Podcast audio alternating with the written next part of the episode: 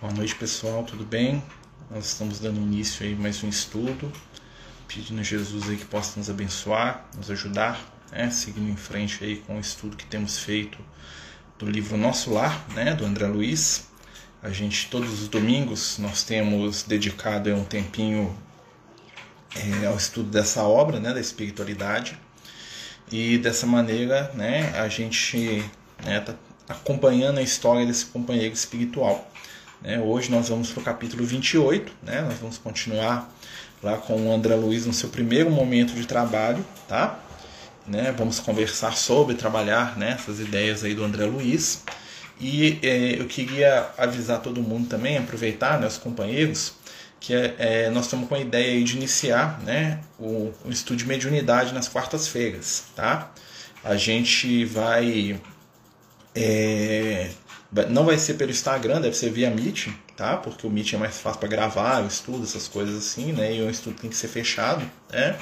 Então nós vamos avisar, na próxima quarta-feira nós vamos conversar sobre isso com o pessoal. Quem tiver interesse de fazer um estudo de mediunidade, né? E vai ser um estudo metódico, com, com livro, com material, essa coisa toda, né?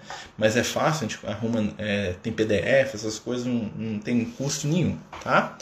Mas aí na quarta-feira, na live de quarta-feira, vai, que é o dia da mediunidade, né? Nós vamos conversar sobre isso com todo mundo, tá bom? Só tô avisando para que quem tem interesse, né, participar com a gente, né? Lembrar que também nós estamos estudando evangelho todas as quintas-feiras, né? A gente está aí né, com o projeto Reviver, né, a reunião que a gente faz lá no Francisco de Assis, que é a reunião de estudo de Evangelho, todas as quintas, né, e aí nós temos aí a ajuda da espiritualidade nesse estudo, né, os amigos espirituais eles se comprometeram de todo, toda quinta-feira, né, a mensagem da noite ser é, sobre o tema do estudo evangélico. Né? Eles vão contar uma história de alguém que está participando daquele capítulo, vão trazer uma mensagem de algum companheiro que teve envolvimento naquele momento, né? E aí nós estamos na semana que vem, né, estudando o capítulo 4 do Evangelho de Mateus, tá bom? Mas vamos voltar aqui, né? Primeiramente, bem-vindos a todos mais uma vez. Né, nós vamos dar continuidade agora ao estudo do livro Nosso Lar. Né, essa obra fantástica, gente. É um livro que, né, quem não leu ainda, eu recomendo muito tá, que leia tá? que é um livro também que você encontra em PDF. Tá? Você acha ele em PDF até na página da FEB, da Federação Espírita Brasileira, e em outras, muitas páginas. Se digitar lá no Google, lá, Nosso Lar PDF, você vai encontrar. Né? Então é um livro de fácil acesso aí, para quem não dá conta de, às vezes, de comprar o volume, né? É, esse aqui é o meu terceiro nosso lar, né? Porque eu impresso, as pessoas não devolvem, né? Ou então eu perco, né? Eu sou muito esquecido. Então esse aqui é o terceiro que eu tenho. Eu tenho mais um guardado ali ainda de reserva que eu ganhei, né? Nossa Senhora, Rafael Rezende está com Covid, está crítico CTI em São Paulo. Vamos pedir pelo Rafael, né, por, por nosso companheiro aí, que ele possa receber de Jesus aí, né, muito amor, muita luz, tá? Depois, na hora que acabar a live, se você puder me chamar, tá? É, para falar sobre como é que ele tá, né? me manda lá no WhatsApp em separado, tá bom? Por favor, para a gente conversar, tá? É, então vamos dar continuidade, né, pessoal? no capítulo 28 do livro Nosso Lar, né, com o tema Em Serviço. Né? Então vamos voltar aqui, né, relembrando aí o que ficou para trás. Aí, o André Luiz ele está no seu primeiro dia de trabalho nas câmaras de retificação. Né? Então André Luiz né, ele, ele foi admitido né, como observador ali no Ministério da Regeneração e ele, né, em primeiro momento, ele chega né, e se atira àquele trabalho, né, uma, uma cena muito emocionante para ele, né, que é aquele momento lá que ele entra lá no quarto, onde tem 32 companheiros lá né, que estão dormindo sonhos estranhos né, no mundo espiritual. E a gente vai né, pedir nesse momento aí né, que é, eu estou fazendo um adendo aqui, gente, porque o pessoal está pedindo prece, tá? Então vamos pedir a Jesus aí por todos esses voltando, né? Então o André Luiz naquele momento ele vai se é, colocar à disposição do trabalho e vai, né, como ele mesmo diz, reaprender a medicina através dos primeiros passos da enfermagem rudimentar. Ele vai lá literalmente limpar vômito, né, daquelas entidades desequilibradas e sofredoras, tá bom? Boa noite a todos que estão chegando, tá bom? Boa noite. Então vamos lá, capítulo 28, né? Em serviço. Encerrada a prece coletiva, ao crepúsculo, Tobias ligou o receptor. É interessante, né? Então, o André Luiz aqui lembra que ele chega de manhã e aqui já está o crepúsculo. Assim, ele passou o dia inteiro trabalhando, né? Então encerra o dia, né? encerra-se a prece coletiva. Lembra que lá no nosso lar eles fazem uma prece coletiva sempre ao, ao cair da tarde. Né? Tobias ligou o receptor a fim de ouvir os samaritanos em atividade do umbral. Vamos lembrar né, que os samaritanos é uma equipe da espiritualidade da, né, que tem esse nome né, em nosso lar, que estava em resgate nos planos inferiores, né, e por isso o Ministério da Regeneração estava com é, baixa quantidade de, trabalhadores, por isso o André Luiz conseguiu trabalhar lá, que bom, né? Será que é igual ao vômito de um encarnado? Mais ou menos, tá? Mais ou menos um pouco pior, né? Porque pelo, pelo relato, Marta, né, que o André Luiz fala aqui, é como se eles estivessem emanando, vomitando, né, emanações cadavéricas, como se fosse um cadáver vomitando, né, aquela coisa toda, né, aquela coisa, né, de decomposição, morte, né, aquela energia ali, pedaços de cadáver, aquela coisa toda. Então é bem, bem mais pesado, aliás, né? Mas vamos continuar. Justamente curioso, vinha saber que as turmas de operação dessa natureza se comunicavam com as retaguardas da tarefa em horas convencionais. Então o André Luiz né, estava curioso para saber o que estava acontecendo com aquelas entidades que estavam trabalhando no bem lá no umbral. E aí ele ficou sabendo que de tempos em tempos né, tinha um horário né, que essas equipes que estavam lá em socorro nas zonas inferiores entravam em contato com o Ministério né, para apresentar como é que está funcionando, o que está acontecendo, o que está né, se passando, até mesmo porque os espíritos se prepararem né, para a chegada dos doentes, dos necessitados que haviam sido ali resgatados por, por aquela equipe.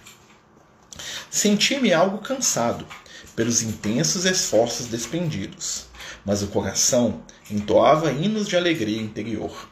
Recebera a aventura do trabalho, afinal, e o espírito de serviço fornece tônicos de misteriosos vigor. Né? Então André Luiz fala que ele estava cansado, né? Lembra que na, no, na esfera onde ele está, né? na, na, na colônia nosso lar, o espírito é passivo de ficar cansado, né? de ficar fatigado. Né? Então André Luiz estava se sentindo cansado, mas ele estava feliz.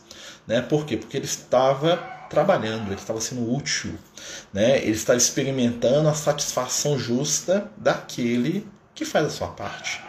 Né? É aquilo que o Emmanuel chama de consciência tranquila do dever cumprido. Né? Então ele estava sabendo ali que ali agora ele não era mais um peso na economia do nosso lar, e sim um companheiro né, cujas possibilidades, mesmo que limitadas, estavam sendo colocadas a serviço do amor. Isso é muito interessante para nós, né, porque quando a gente começa a nossa caminhada de despertar espiritual, quando a gente começa a acordar para as realidades do Espírito Eterno, a gente se sente às vezes muito inútil, né? Porque a gente fica sempre naquela posição, nossa, todo mundo tem que me ajudar, tem que fazer por mim, né?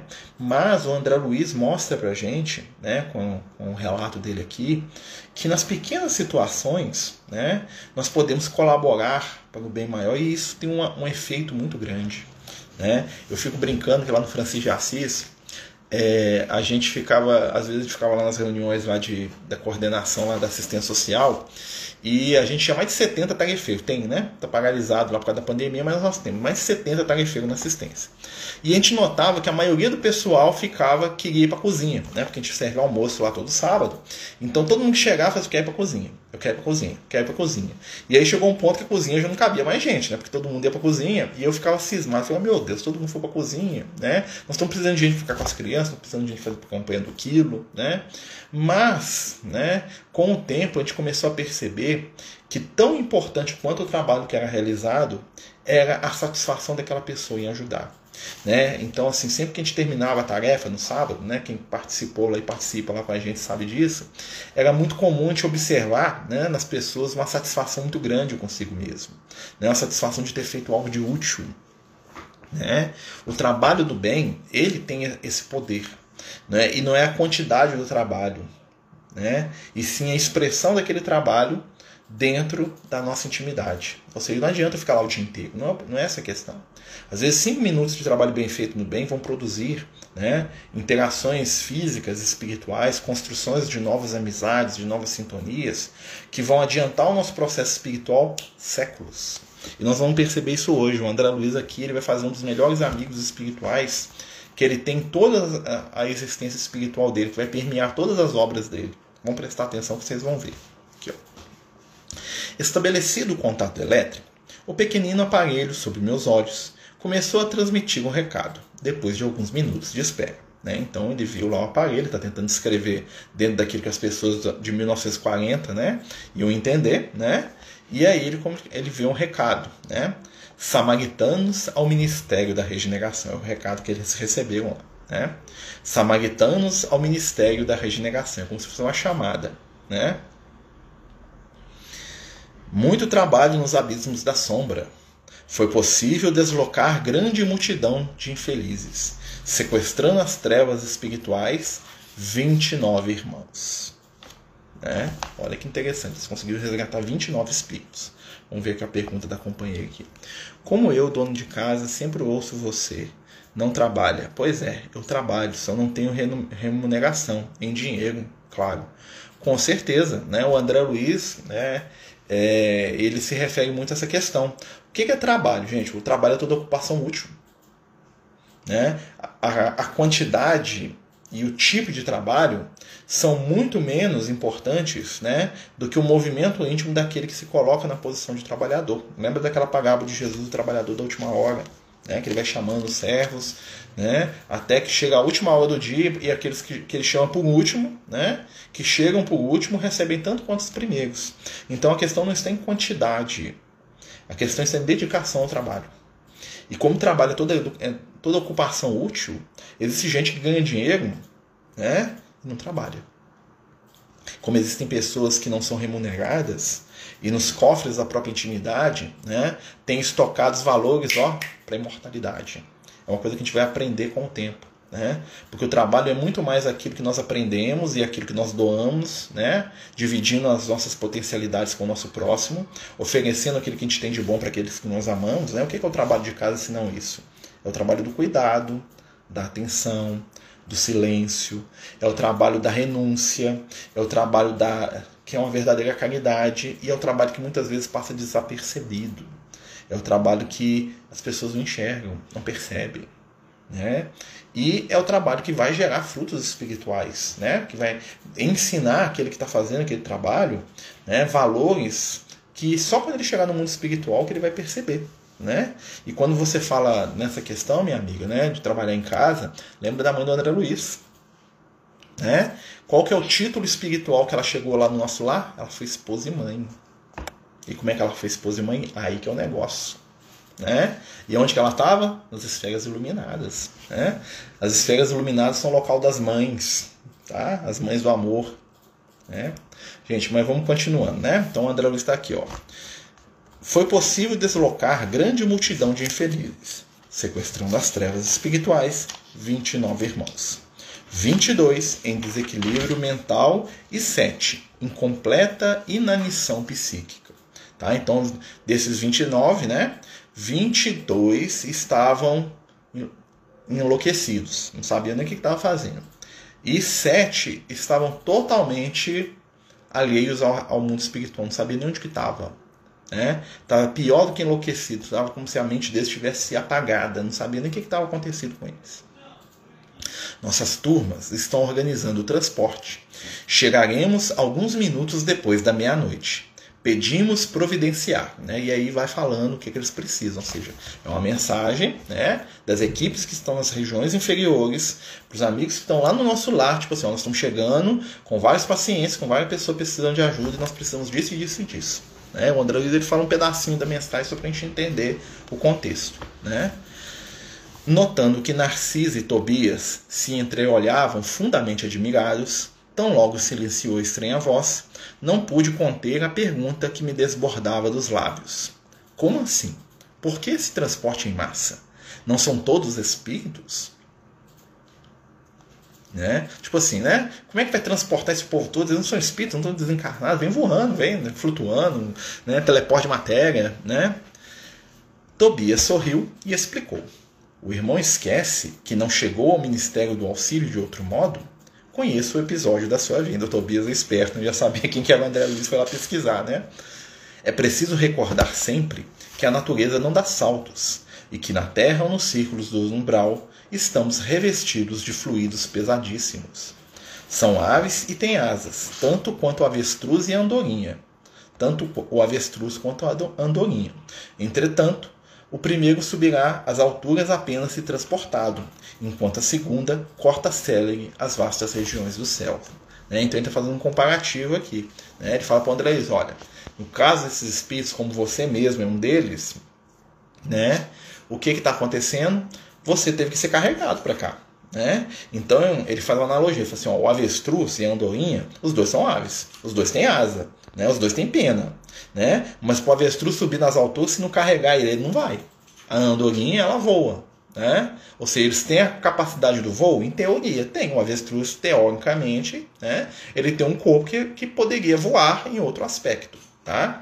Tem alguém que está falando que eu estou sem áudio, gente. Tá sem áudio para vocês também? Deixa eu só tentar aumentar aqui. Se tiver sem áudio para mais alguém, né? Me fala, por favor, tá? Alguém está tendo dificuldade de escutar, gente? Além da, da nossa companheira, Adriana? Aí me manda uma mensagenzinha aí, por favor. Se não estiver dando para escutar. Tá dando para escutar? Né? Então vamos continuar. Deixando perceber que o momento não comportava divagações, dirigiu-se a Narcisa ponderando. É muito grande a leva desta noite. Precisamos tomar providências imediatas. Né? Então, o que, que eles estão falando aqui? Né? Vai chegar muitos espíritos, eles não têm gente suficiente, eles vão ter que correr atrás. Como é que nós vamos resolver essa situação? Né? São necess... serão necessários muitos leitos, murmurou a serva algo pesarosa. Né? Narciso ficou cismado. Como é que nós vamos fazer? Né? Mas o negócio fica assim, quando chega o final do mês, você vai chegando dia de cesta básica, a gente fica assim, meu Deus, né? Mais de 100 famílias, nós estamos com cesta só para 50, como é que nós vamos dar um jeito? Sai pedindo aí, meu filho, né? Vamos resolver esse negócio, contar com Jesus aí, né? E ele continua. Não se aflige, não se aflija, respondeu Tobias resoluto. Alojaremos os perturbados no pavilhão 7 e os enfraquecidos na câmara 23, na câmara 33. Em seguida, levou a destra com a ponderar algo muito sério e exclamou: Resolveremos facilmente a questão da hospitalidade, né? ou seja, espaço tem para todo mundo. O mesmo, porém, não se dará no concernente à assistência. Nossos auxiliares mais fortes foram requisitados para garantir os serviços da comunicação nas esferas da crosta, em vista das nuvens de treva que ora envolvem o mundo dos encarnados. Precisamos de pessoal de serviço noturno, enquanto os operários, em função com os samaritanos, chegarão extremamente fatigados. Né? Então o que, que o Tobias fala? Olha, lugar para poeiros nós temos o problema é que a gente está sem pessoas aqui para trabalhar. Por quê? Muitos dos nossos trabalhadores vão ajudar no Ministério da Comunicação, né, exatamente para poder é, entrar em contato né, com os companheiros espirituais que estão sofrendo né, e ajudá-los nessa prova que está passando. Vamos lembrar, gente, esse momento aqui é o momento que inicia na Segunda Guerra Mundial. Né? Então o planeta inteiro estava debaixo de uma comoção violenta, muito parecido tá? com o momento que nós estamos passando aqui hoje. Tá? Apesar de, é claro, né, a Segunda Guerra Mundial ter sido muito mais impactante para a humanidade do que a gente está vivendo hoje, no sentido da violência, psiquicamente, tá? mentalmente, nós estamos vivendo um momento muito semelhante. Né? As esferas iluminadas estão né, trabalhando ao máximo para conter né, as ondas de desequilíbrio, de desespero, de tristeza, de medo, né, que estão é, vicejando em torno do planeta, principalmente nos países mais pobres, nos países mais limitados, né? principalmente nas regiões onde está tendo muita morte, muita dor. Né? Então a espiritualidade está fazendo um trabalho ali e eles estão ó, por aqui, né? trabalhando muito por nós. Né? Ofereço-me com prazer para que o, o que possa aproveitar. Exclamei espontaneamente. Então o André Luiz viu que o bicho estava pegando, né? Com esses dias, né? E ele se ofereceu, falou: Não, eu quero, eu fico, eu ajudo, né? eu posso. Né? Tobias endereçou-me um olhar de profunda simpatia, mesclado de gratidão, fazendo-me experimentar cariciosa alegria íntima. Olha como é que fazer o bem é bom. Fazer o bem é bom. Né? ficar cansado em favor do outro é bom. Doar do seu tempo, da sua atenção, doar do seu momento de folga em favor de quem precisa é bom. É cura, é transformação. Né? E às vezes quando a gente fala isso, nem para quem está lá fora, lá longe, não. Às vezes a atenção, a transformação e esse movimento são de intimidade da gente na convivência com aqueles que a gente ama aqui dentro de casa. Né? Olha só. Mas está resolvida a permanecer nas câmaras durante a noite? perguntou admirado. Outros não fazem o mesmo? Indaguei por minha vez. Sinto-me disposto e forte. Preciso recuperar o tempo perdido. Né? Então, André Luiz aí aprendendo a trabalhar, né? Quem dera, né? Gente, é quem está experimentando dificuldade, talvez entrando e saindo melhora, tá, gente? Porque aqui para mim tá normal, então não tem muito pouco que eu posso fazer para poder tentar é, regular, que eu tentei aumentar o som, né? Mas a, aqui tá fluindo normal, aqui a minha internet pelo menos, tá? É, Abraçou-me o generoso amigo, acrescentando: Pois bem, aceito confiante a colaboração. Narciso e os demais companheiros também ficarão de guarda. Além do mais, mandarei Venâncio e Salústio, dois irmãos de minha confiança. Não posso permanecer aqui, de plantão noturno, em vista de compromissos anteriores. No entanto, caso necessário, você ou alguns dos nossos me comunicará qualquer ocorrência de maior gravidade. Traçarei o plano dos trabalhos, facilitando o quanto possível a execução.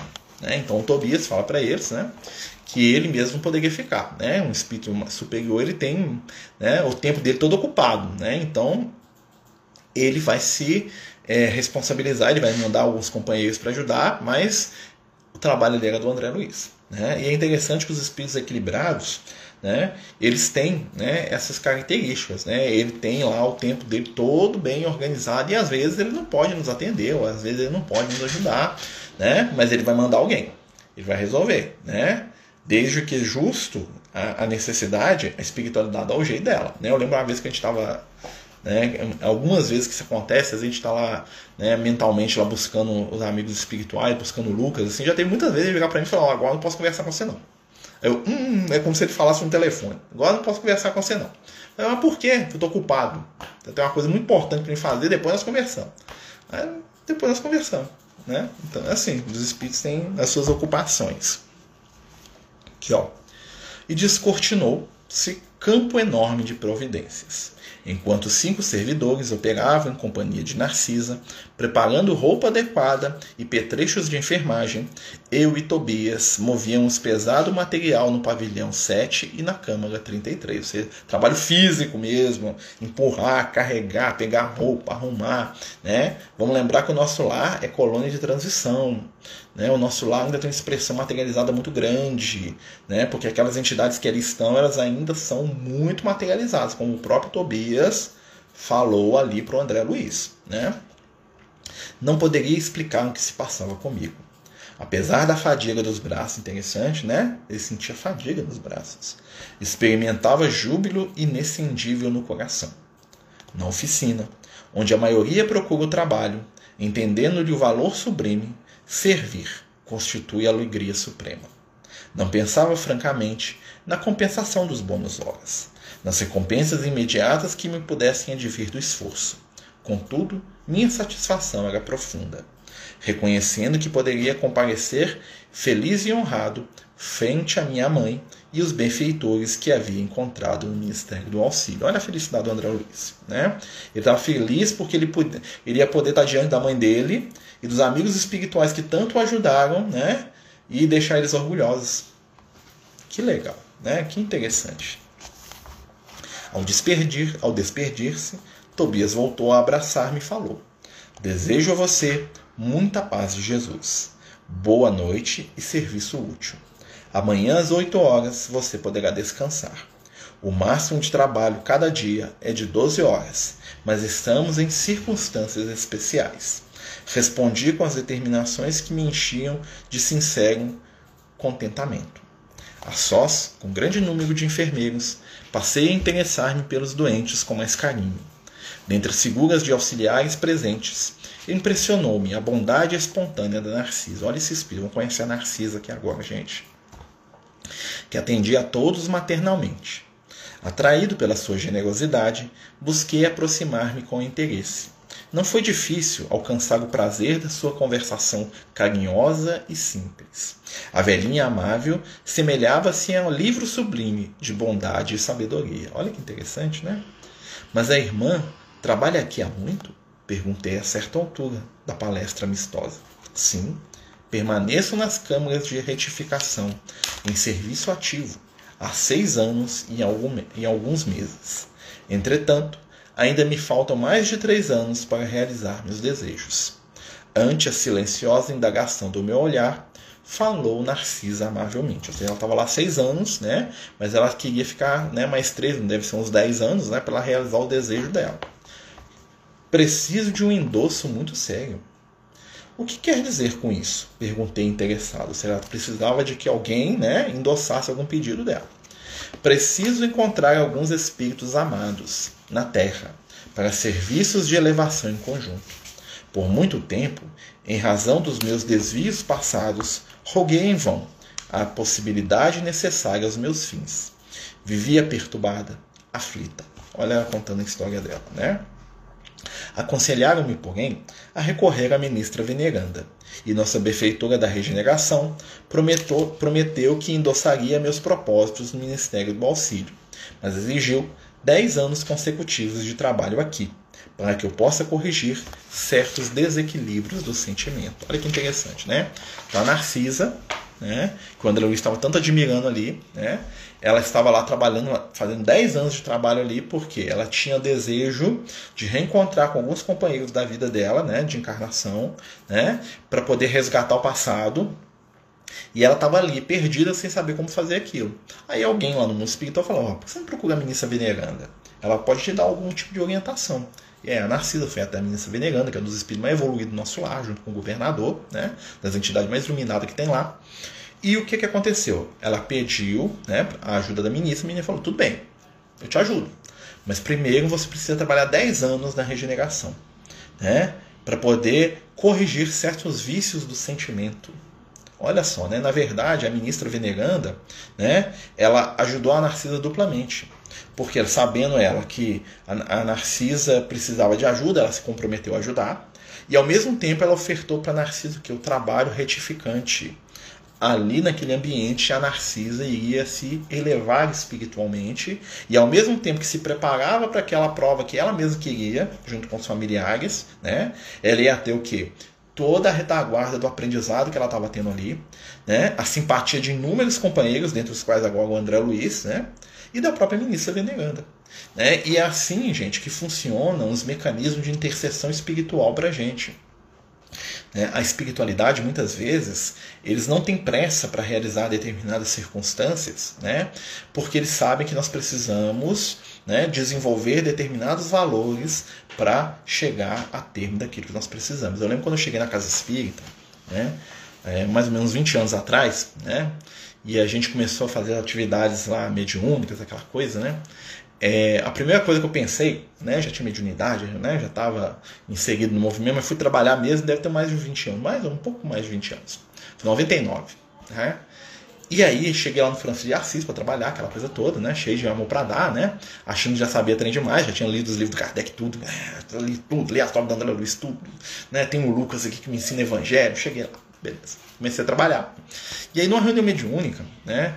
O, o Liel apareceu lá na reunião e fez uma psicografia muito bonita mas muito bonita mesmo, acima da média. Eu fiquei, nó, né?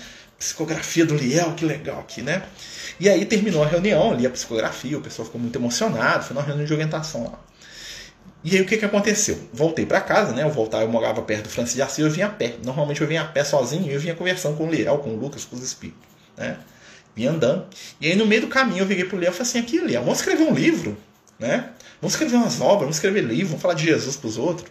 Ele olhou para mim com aquela cara de velhinho, né, é, amoroso dele e falou assim: Ó, oh, meu filho, trabalha 20 anos para Jesus, depois nós conversamos.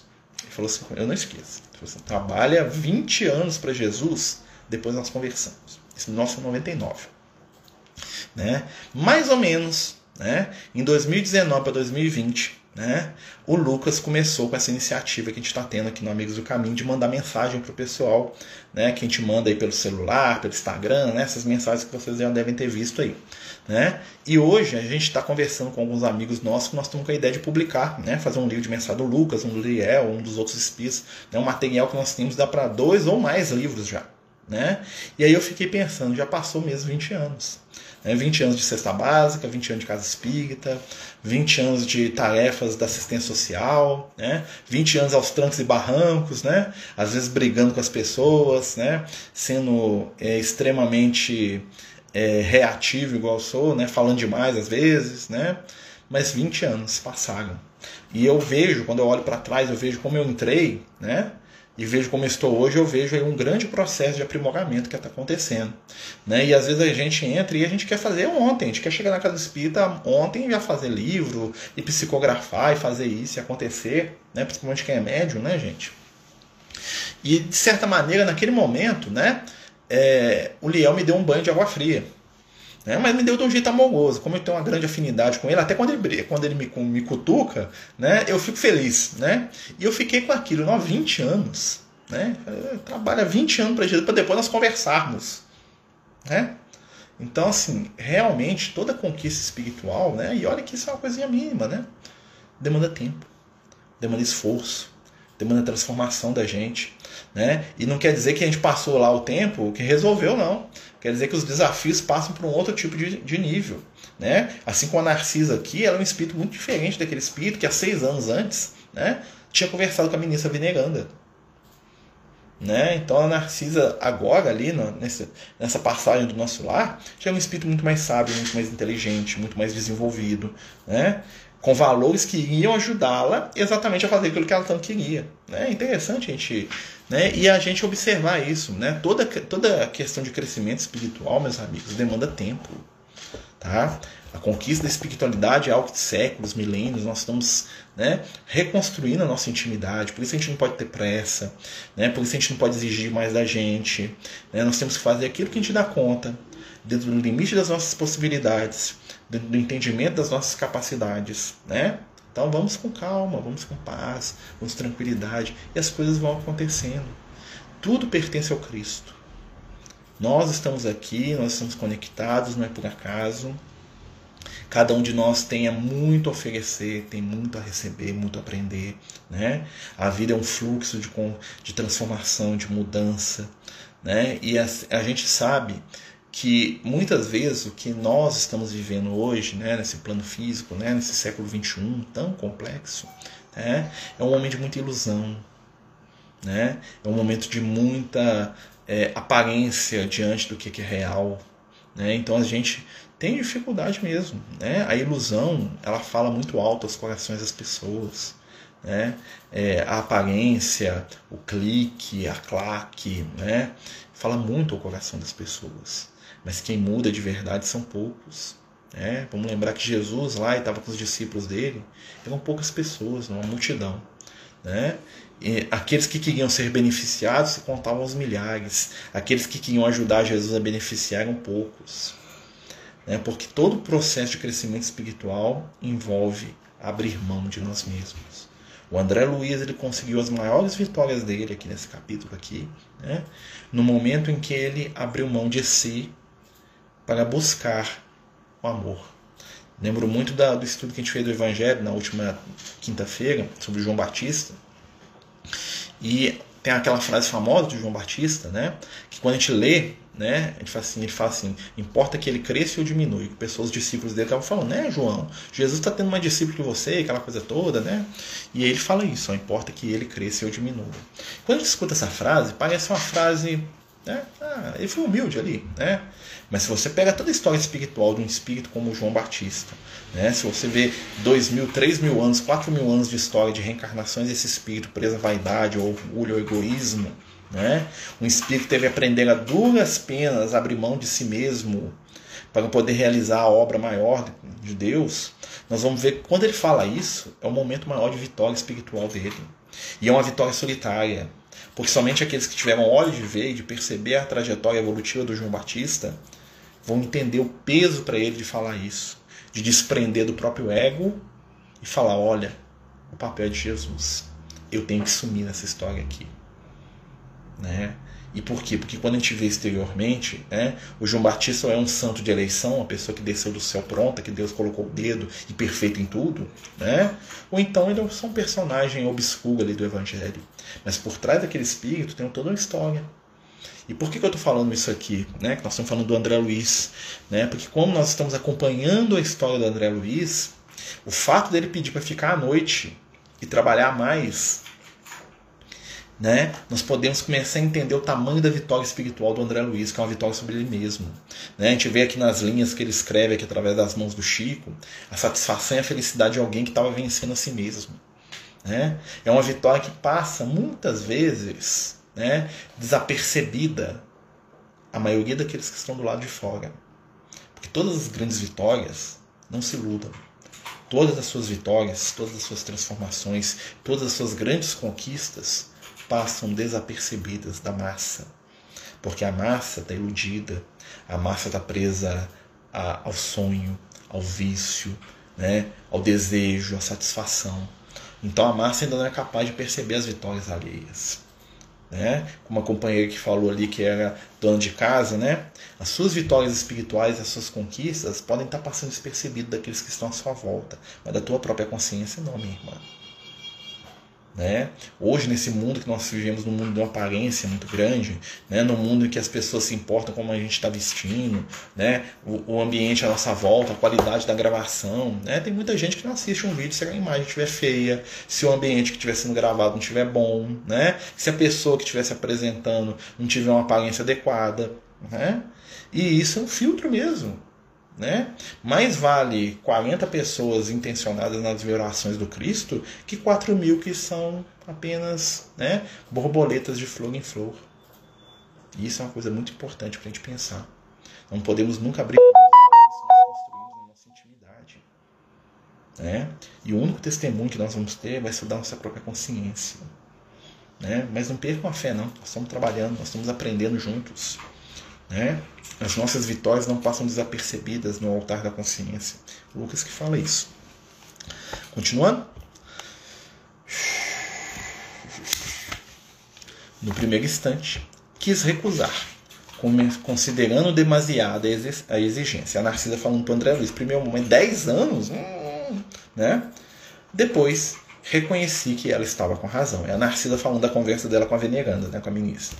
Afinal, o conselho não visava os interesses dela, e sim o meu próprio benefício. Olha que interessante, né? Olha como é que a Narcisa percebe que o objetivo da, da veneranda não é. A veneranda já é uma iluminada, ela não precisava de nada, não. Né? Quando a veneranda convida a Narcisa a 10 anos de trabalho pelo Cristo, de desprendimento, né? A veneranda está convidando a Narcisa a ser melhor, a crescer, a melhorar, a se transformar, a modificar o seu caminho, a sua intimidade. Né? E é algo que faz a gente calar e a gente pensar. Né? Continuando. E ganhei muito. Né? Isso aqui é a Narcisa falando, tá, gente? Nós estamos estudando o livro Nosso Lar no capítulo 28. Nós estamos no finalzinho. E ganhei muito, aceitando-lhe o parecer. Sinto-me mais equilibrada, mais humana. E creio, viverei com dignidade espiritual minha futura experiência na Terra. Então a Narcisa está percebendo que ela estava se tornando uma pessoa melhor, mais preparada para enfrentar a encarnação que ela queria com aqueles que ela amava. Preparação. Ia manifestar profunda admiração, mas um dos enfermos próximos gritou: Narcisa, Narcisa! Não me cabia reter, por mera curiosidade pessoal, aquela irmã dedicada, transformada em mãe espiritual dos sofredores. É? Então ela estava aprendendo a ser mãe. Para ela aprender a ser mãe e cuidar daqueles que ela amava de maneira mais próxima, ela estava aprendendo a fazer isso com os outros. Olha que interessante. Tudo aquilo que eu faço pelo meu próximo é escola que vai me gabaritar e vai me ensinar para me fazer pelos que eu amo. Se eu intervir em favor do desconhecido, eu saberei intervir em favor do conhecido. Se eu estendo a minha mão para aquele que me pede, mesmo que ele esteja em erro, eu saberei estender a minha mão para aquele que eu amo, mesmo quando ele estiver errado. Se eu sei equilibrar o meu sentimento em face da dor alheia, eu vou saber equilibrar o meu sentimento em face da dor daquele que, eu, que está ligado ao meu coração, de um filho, de uma mãe, de um pai, de um irmão, de um companheiro, de uma companheira. Né? Ser humilde não é fácil, sim, mas a humildade, né, é, vou pegar um, um, uma fala de Jesus, né, que é, certa feita perguntaram para Jesus o que é, que é ser humilde. E aí o mestre falou o seguinte, que a verdadeira humildade está em saber quem nós somos e como somos. E aí analisando a conduta de vida do Cristo, né, o Liel falava isso muito pra gente, né, fala ainda, né, que Jesus era o tipo de espírito que quando alguém chamava ele de mestre, ele fala assim, bem o disseste, eu sou. Né? Mas quando alguém o chamou de bom, ele disse, bom sou o Pai que está nos céus. Então Jesus ele tinha uma medida muito plena do que, que ele era, do que, que ele estava fazendo e do que, que ele tinha para oferecer para a humanidade. Né? Olha que interessante. Então a verdadeira humildade é a gente saber se avaliar pelo que nós somos. Olha, eu tenho isso aqui de positivo, isso aqui é uma conquista, isso aqui eu consigo, isso aqui eu faço, isso aqui eu estou indo muito bem. Mas, porém, eu tenho isso aqui de limitação. Olha, nesse ponto aqui, eu sou frágil, eu não dou conta e a tendência de que quando eu entro numa situação dessa aqui, eu caia.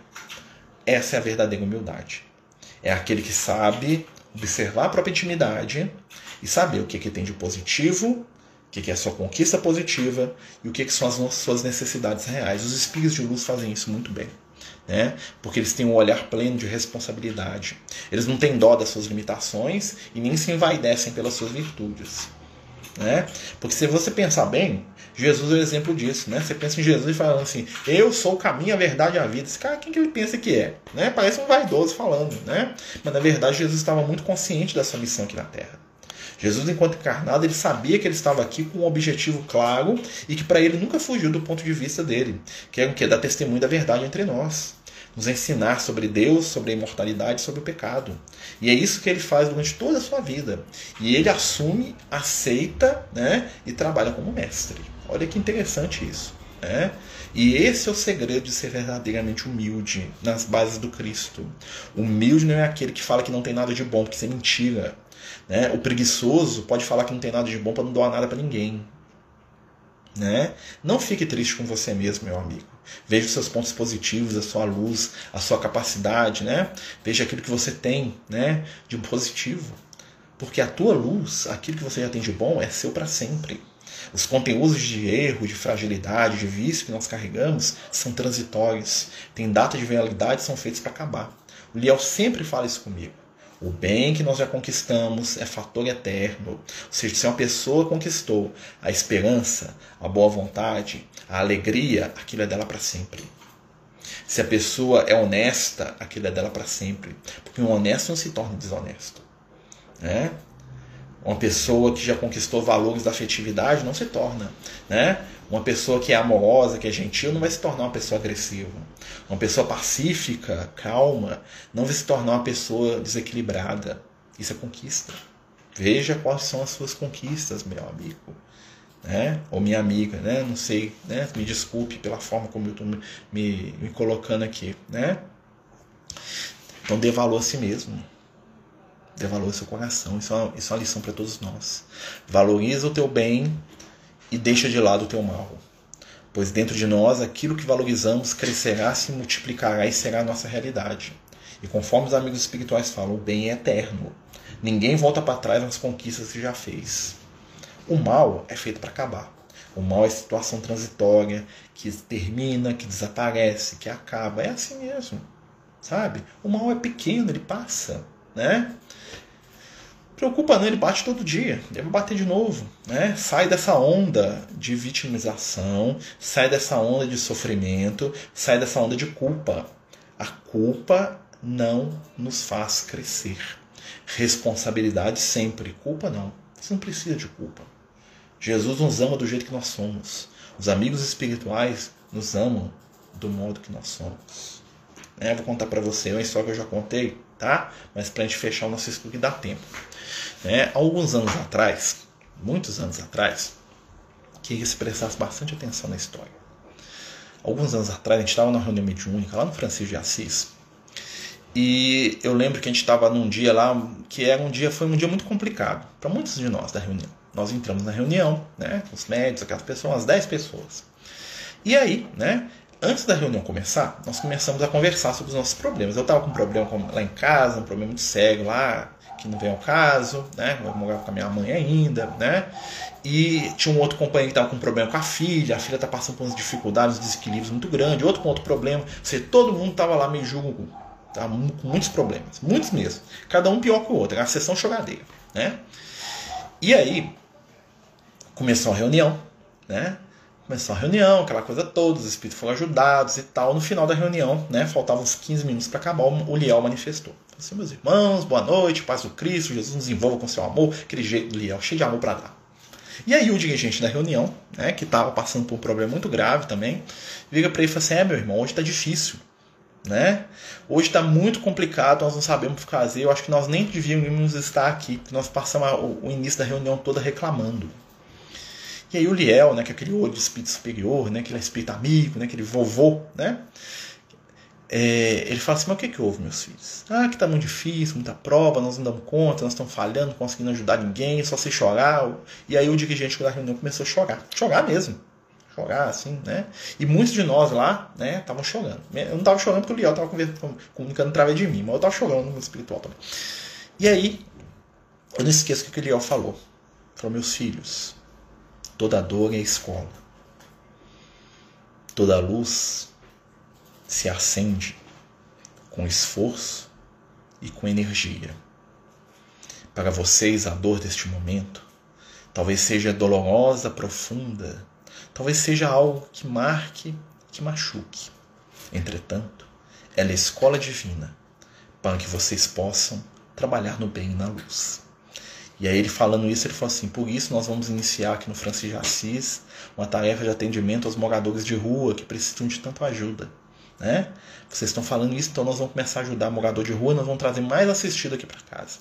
Aí o dirigente ficou meio assim, né? Falando, mas nós estamos pedindo ajuda e você está trazendo gente aqui para nós. Né? Nós estamos aqui chorando, você está arrumando mais trabalho para a gente, Liel? Tô te entendendo, não? Fala mais ou menos assim, né? De maneira bem respeitosa, bem sofrida.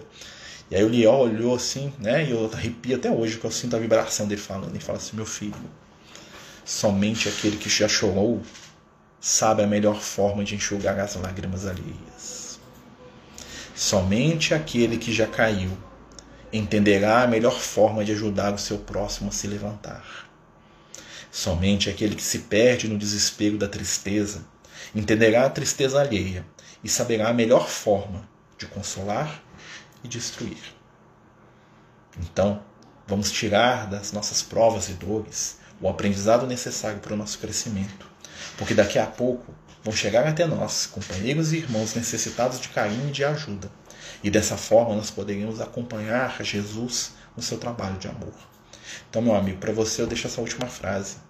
Somente quem já chorou sabe a melhor forma de enxugar as lágrimas alheias. Abençoadas são as nossas lágrimas quando aprendemos com ela a arte da empatia e da compreensão. Elas irão nos ajudar a nos iluminar e serão ferramentas para nossa construção espiritual, para nossa transformação, para nossa melhora. Né? Recebe nesse momento aí, meu amigo, nosso amor, nosso carinho, né? que você consiga superar essa prova. Né? E o segredo da superação dessa prova pela qual você está passando não é ficar vendo seus pontos negativos. Sai dessa onda. Valoriza a tua luz, que a treva desaparece. Tá certo, meu irmão? Isso é para todos nós. Né? E eu não esqueço dessa, dessas frases do Liel. Né? Sempre que eu vejo uma situação de dor, eu sempre lembro dela. Sou meio repetitivo, né? Ah, meu, deixa eu puxar aqui. Que deu um gato aqui atrás do telefone. Ah, né? É muita folga. Vou mostrar para vocês aqui, para vocês verem como é que aqui em casa é uma folga só.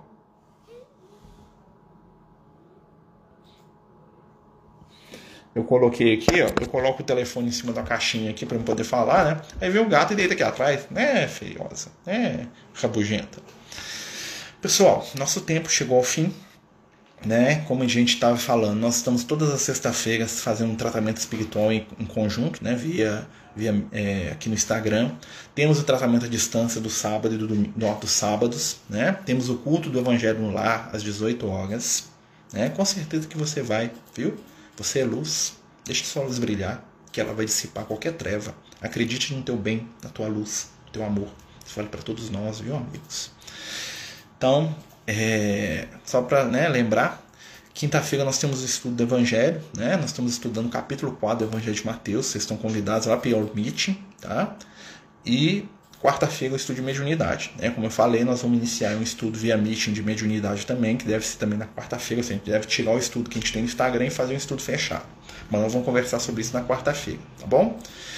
Vamos fechar os nossos olhos, pedir neste momento que o Cristo Jesus nos envolva com o seu amor, que possamos, aprendendo com as palavras dos irmãos espirituais, nos convertermos em chamas de amor e de luz, instrumentos do Cristo, que as nossas mãos sejam reflexo da mão daquele que ama, daquele que cura. Senhor, utiliza das nossas possibilidades para o bem. Senhor, coloca em nossos corações a certeza e a vitória do amor.